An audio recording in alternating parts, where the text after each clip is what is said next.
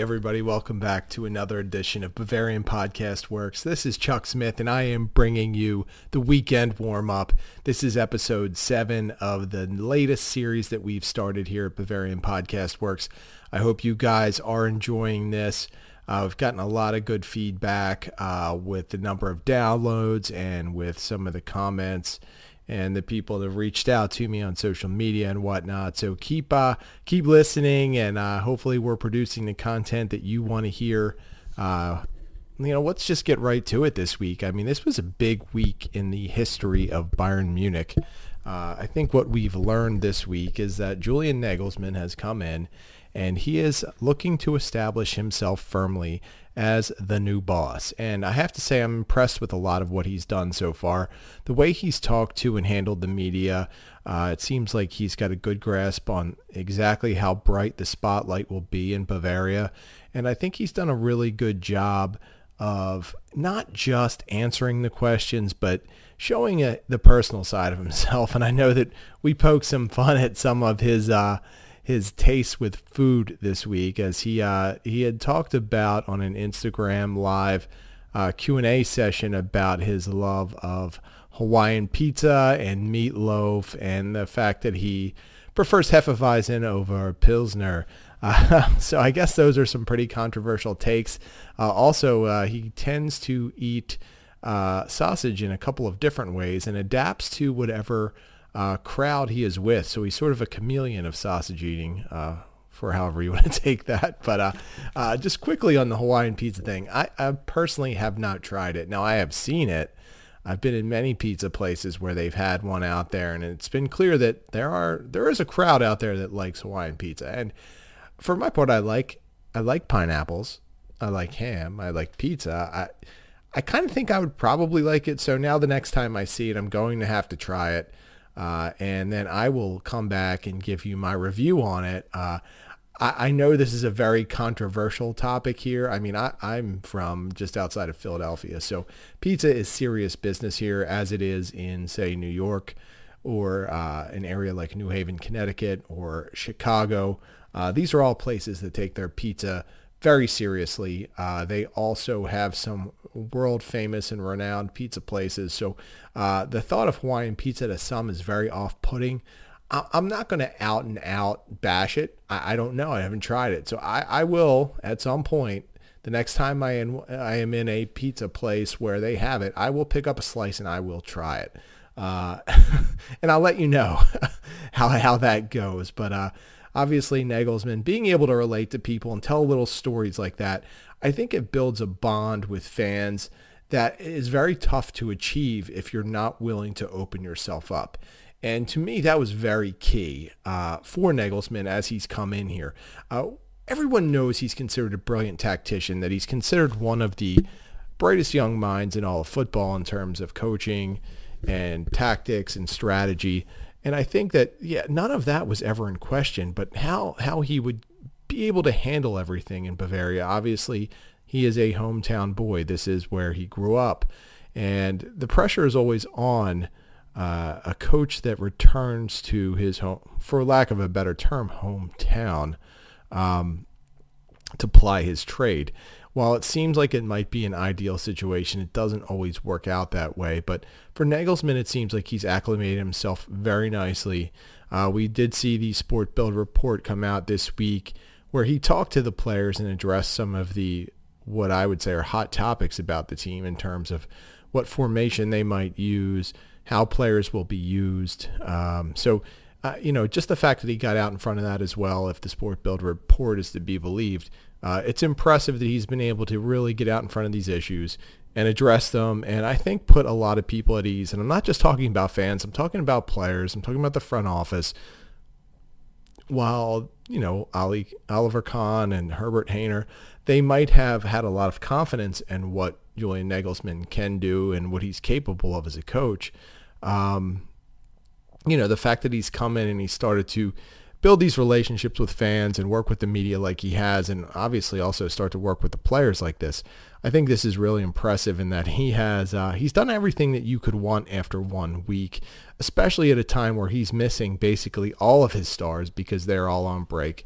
after the Euros. And of course, all of them are already eliminated uh, as we head into the final weekend of the Euros. So, uh, you know, if I had to uh, to look at everything that Nagelsmann has done this week, I would say the biggest thing that that I think, uh, you know, he addressed and that was at the forefront of everyone's mind was the formation because we had heard over and over again that Nagelsmann was going to come in with his back three formation. He was going to overhaul what has been a tried and true 4-2-3-1 that has worked, uh, you know, to great success uh, over the years at Bayern Munich. And it seems like Nagelsmann, while he did not completely rule out using a back three at times, it seems like he's not going to come in and make any rampant changes. He's going to stick to that back four.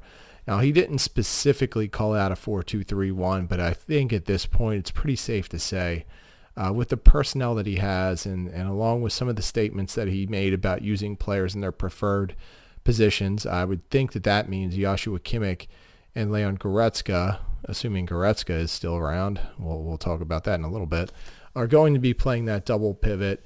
And it would, I think it's safe to assume that players like Robert Lewandowski and Thomas Muller are going to make up the offensive end uh, of that formation with Muller obviously playing as the 10 and Lewandowski as the striker.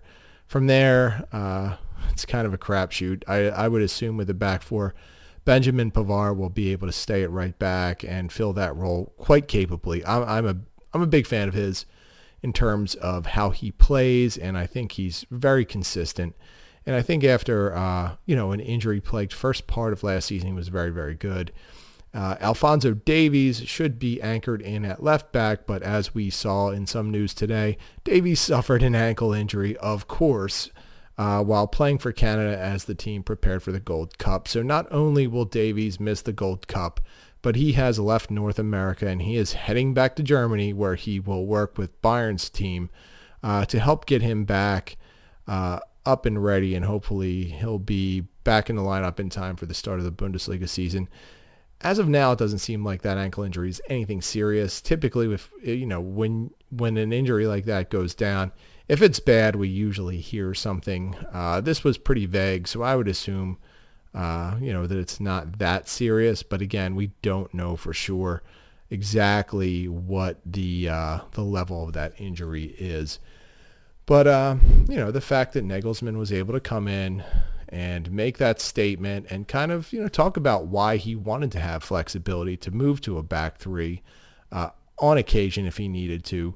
Uh, I think that that opens uh, it, it, opens things up for him to be able to do that once in a while, whether that means he tries that in a Pokal match or in a you know Champions League Group League stage or against some of the lower rung teams in the Bundesliga it's possible that uh, Nagelsmann could break something like that that out. And, and, the big thing he emphasized was he wants his players to be flexible.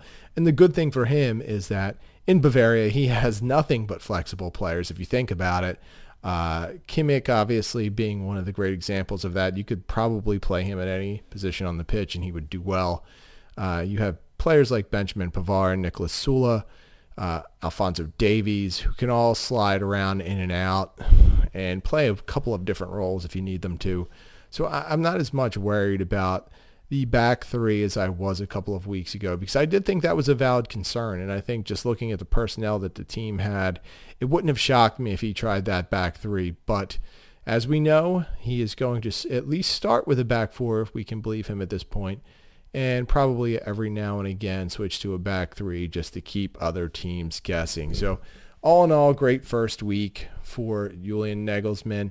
And I think, uh, you know, I think he's given everyone a lot of a reason to be excited about his presence on Säbener Strasse. And one of the interesting rumors that we saw coming out of this week was that uh, that Nagelsmann might have some interest in one of his old charges, uh, Spain's own Dani Olmo. And of course, Dani Olmo is a very talented player as an attacker. He is a, a he is one of the players at RB Leipzig who can not only play as a an attacking midfielder, but he can also slide out wide and play wing, which I think is pretty key. And as we just talked about with that versatility, Dani Olmo is a player that can provide you with that. He's very creative. He's got some speed. He's a good passer, and I think that one of the things that is great about him is he's always looking to create offense. And with Nagelsmann already being comfortable with Olmo, uh, it would seem like, hey, that's a natural fit. So why wouldn't Bayern just give RB Leipzig another call for the third time in a year and say, hey, we want to bring in Olmo. What's he going to cost? Well, what we know, according to Sky Sports, is that Olmo will cost about 80 million euro. So I don't think Bayern Munich is going to dig deep into its pockets and pull that kind of loot out for Dani Olmo. And I believe that's a release clause, at least from what we know right now. So uh, it seems very unlikely that a move would happen this season. But again, if things get fully back to normal in Germany, and they are able to start to draw in more and more live crowds at games. And if at some point over the course of this season they can get back to full capacity, I wouldn't rule out something for next season. But ah, like any good story, there is a twist. While Nagelsmann does like Dani Olmo and would love to have him with Bayern Munich, there's another player that Julian Nagelsmann would love to have even a little bit more. And that is a guy who has previously been linked to Bayern Munich and who has really done well for himself this summer at the Euros playing for Italy. We're talking about winger Federico Chiesa, who has been excellent. I would say he's been one of Italy's best players. I think he's been their most clutch player. We all know that he is he's been excellent in his young career. 23 years old. He is a true winger uh, he is a right footer who loves to be able to cut into his left foot. And I think that that ability to play inverted probably appeals to Julian Nagelsmann and Bayern Munich alike because if you had to really look at it, Chiesa is a he's a prototypical Bayern winger. I think he would be an excellent fit, but the problem with Chiesa is that obviously right now he is a Fiorentina player, but he is on loan with Juventus, who I believe has an obligation to buy uh, Chiesa in their contract. And I can't imagine Juventus would let one of Italy's top young players just leave Serie A and head to Germany. It just seems incredibly unlikely that that would happen. Uh, I, I think he's a fantastic player. I love watching him play. Super exciting. Brings a lot to the table. He's fast. He's dynamic with his ability to cut in and he's got a great shot. And I think he's actually a much better fit for Bayern Munich than any of the wings that they currently have right now. Uh, and it's not to say that you know I don't want to knock those guys. They're all great players in their own rights, and I, I like all of them. But as we've seen over the years, uh, you know, they're all streaky. Kingsley Coman can be one of the best players on the planet one day and disappear the next.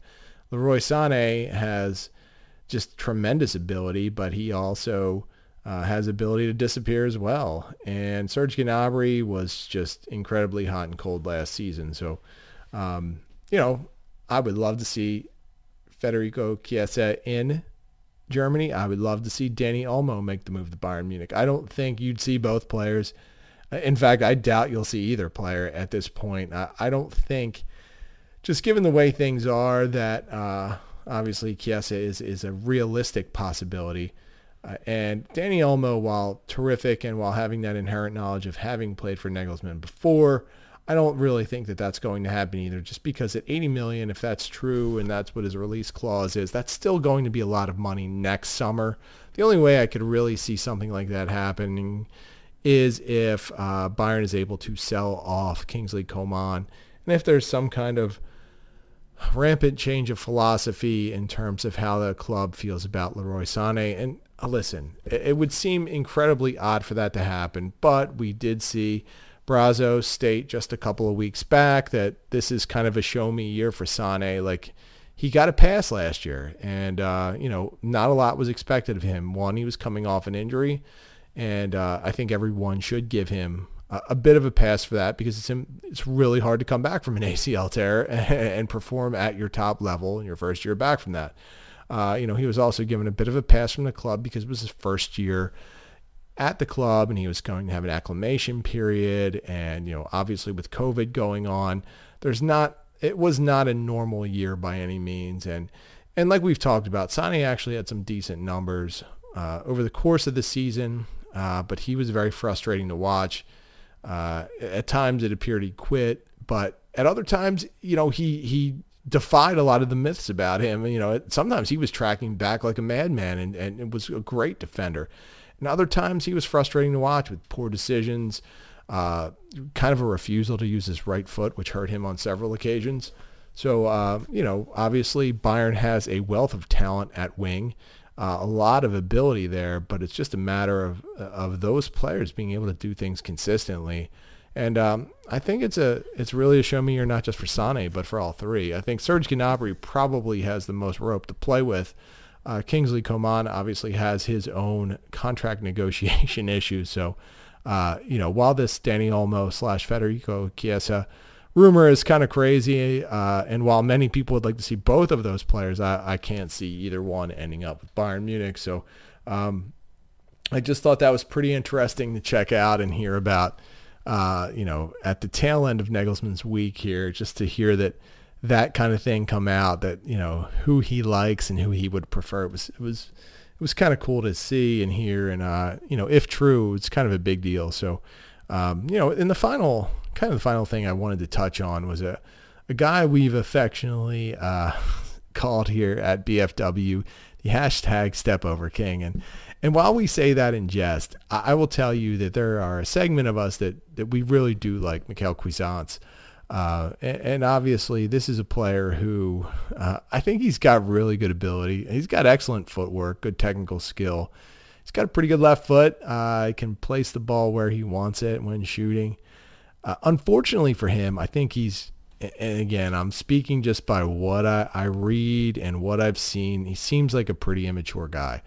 Um, this is a kid who probably came to Bayern Munich a year or two before he was ready to maturity wise. Uh, obviously, physically, he's not the biggest guy, but he's got the ability to play at the top level, and he's got that technical skill that I think everyone desires out of a top flight player. Uh, he has just seemed to burn bridges at, at, every stop that he's had, and that's kind of unfortunate uh, because I do think he's he's a very good talent.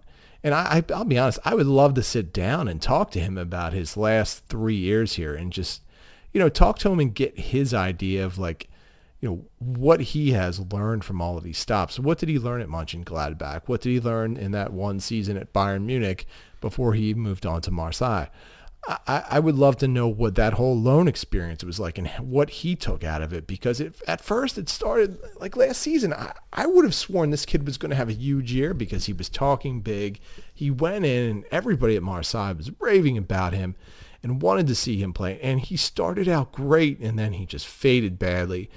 And I think it's fair to ask, as much as I don't think that he's a fraud or anything, but I think it's fair to ask, is he going to make it? Is he capable of playing for a top club? Because he has now had a couple of years here, even at his young age, where things have not worked out well for him. And it's kind of been insinuated in a couple areas that he has attitude problems. It's not the first time we've heard it.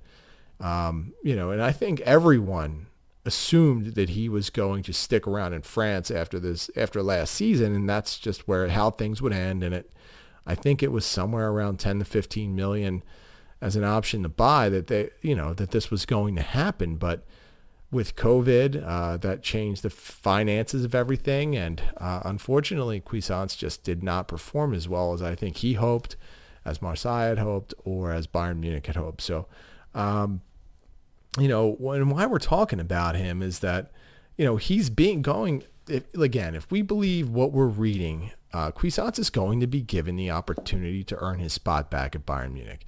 Now, that could just be uh, the club and Julian Nagelsmann just putting out the word that they're going to give this kid a chance, not just to boost his confidence, but to increase the competition on the squad. Um, I think anyone seen him play knows he has that talent.